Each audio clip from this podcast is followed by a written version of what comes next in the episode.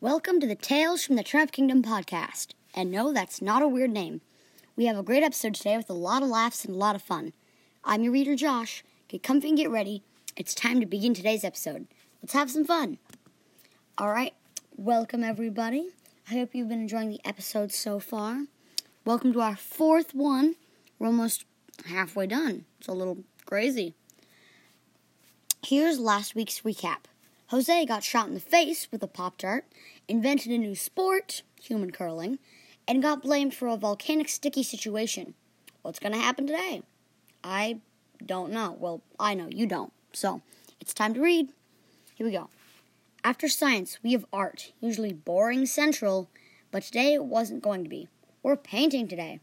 Hi, Mr. Labrota, I welcomed. Hi, Jose. Painting, right? I asked. Yep, paint what you want, he said. I walked in and sat at my table with three other kids about my age. And of course, Mr. Labrota then immediately fell asleep, slipped out of his chair, and ended up on the floor. Hey guys! We all looked at him. Free paint for real now, one kid said. Preceding that, many kids grabbed a hold of paint buckets, paint brushes, and paint rollers. It was a paint flinging madness, Gobs of red, blue, green, purple, orange, yellow, black, gold, silver, turquoise, aqua, mac and cheese, violet, indigo, neon orange, neon blue, neon green, sparkly, plum, potato, rusted, metallic, and white were being flung all over the place. There were two sides to the art war. You pretty much just joined your friends and went. It was like art, 20 times more intense and messy. We all heard a snort, looked at Mr. Labrota. He had just woke up and saw what we were doing. We all looked worriedly at each other. Then he quietly responded, Man, I need a Tylenol. We all stood still for a few seconds, then continued our fight. By the time art class was over, we looked like real life Picassos. We walked inside the classroom and greeted the teacher. Upon noticing us, he said, Hello, everybody. Welcome. Holy goodness, what the what happened to your clothes?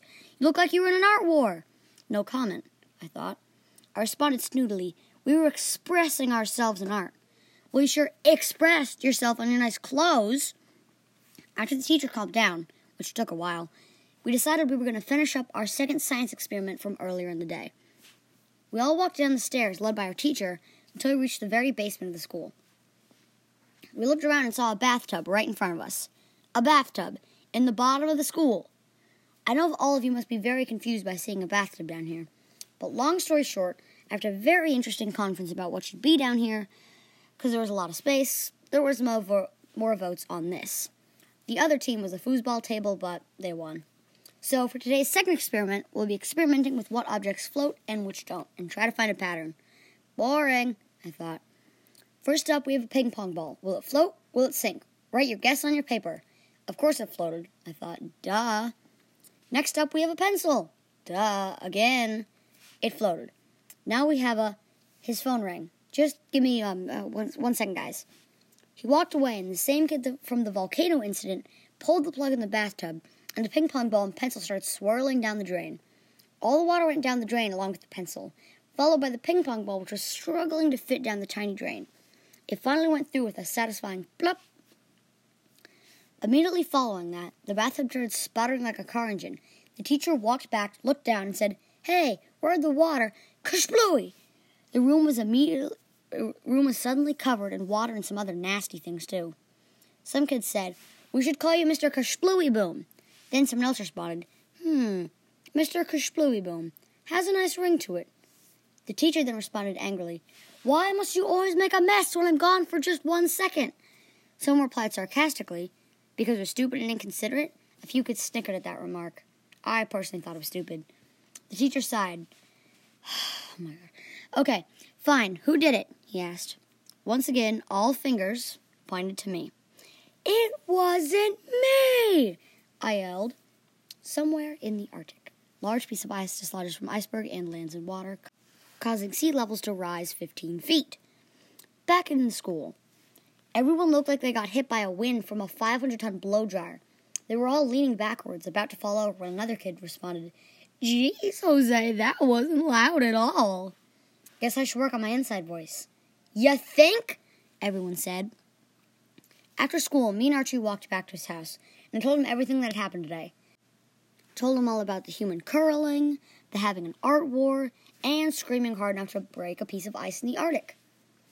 All right, that's all we have for today. Next week, we'll re-meet a character from an earlier episode. We'll also have some face slapping, orange juice, swirly straws, and iguanas. Sounds like it's going to be an interesting episode next week. So remember to stay tuned. We always appreciate when you listen. See you soon. Bye. All right. Hello, everyone. Um, and it's time for today's credits. Little blur before our today's credits. We very much appreciate all of our donators, but here are the main ones. Oh, and some people who just, you know, like the art design and people like that. Today's episode and every episode would not be possible without these people. I'd like to thank them for their support and determination to help. These people are my friend Bethany for being my character designer, creator, and making sure our cast is themselves, my dad for editing my story and taking time to help and support me, my sister for creating the amazing art you see on every episode and sticker. Speaking of, if you want a sticker, you can go get one on talesfromtheturnipkingdom.com. They look awesome! my helpful teacher, Mrs. Meshover, for helping turn my podcast into a story and encouraging me, and Cameron, who's always willing to check out the latest installment in my adventure to make a podcast and giving me suggestions and helping. And it's time for our list of donators. Grant, for being one of our first don- donators and supporting our show from the very beginning, and Wendy, for also donating and helping too, and also being one of our first five donators. Oh, and thanks to you for listening to today's episode. And remember, you can always donate for yourself and get a free spot in. It's not free, okay, but you can get a spot in the credits. For five dollar for a five dollar or more donation, you will get a free sticker and access to special materials after the episode ends. If you pay ten dollars or more, when the store when all episodes are over, you'll get a written version of the story, a free sticker, and extra materials. If you pay fifteen dollars or more, you will get a spot in the credits and the 10 and $5 rewards. So I'm not just asking for your money for nothing in return, you also get some stuff. All donations are greatly appreciated, anything under those benchmarks, but you get your choice of free sticker with each one. So we always greatly appreciate when you donate because it allows us to keep our material free and make sure we're not losing money spending on our stickers, our business cards, our website, or email, and it just helps make sure we can still, you know, be a podcast and produce episodes.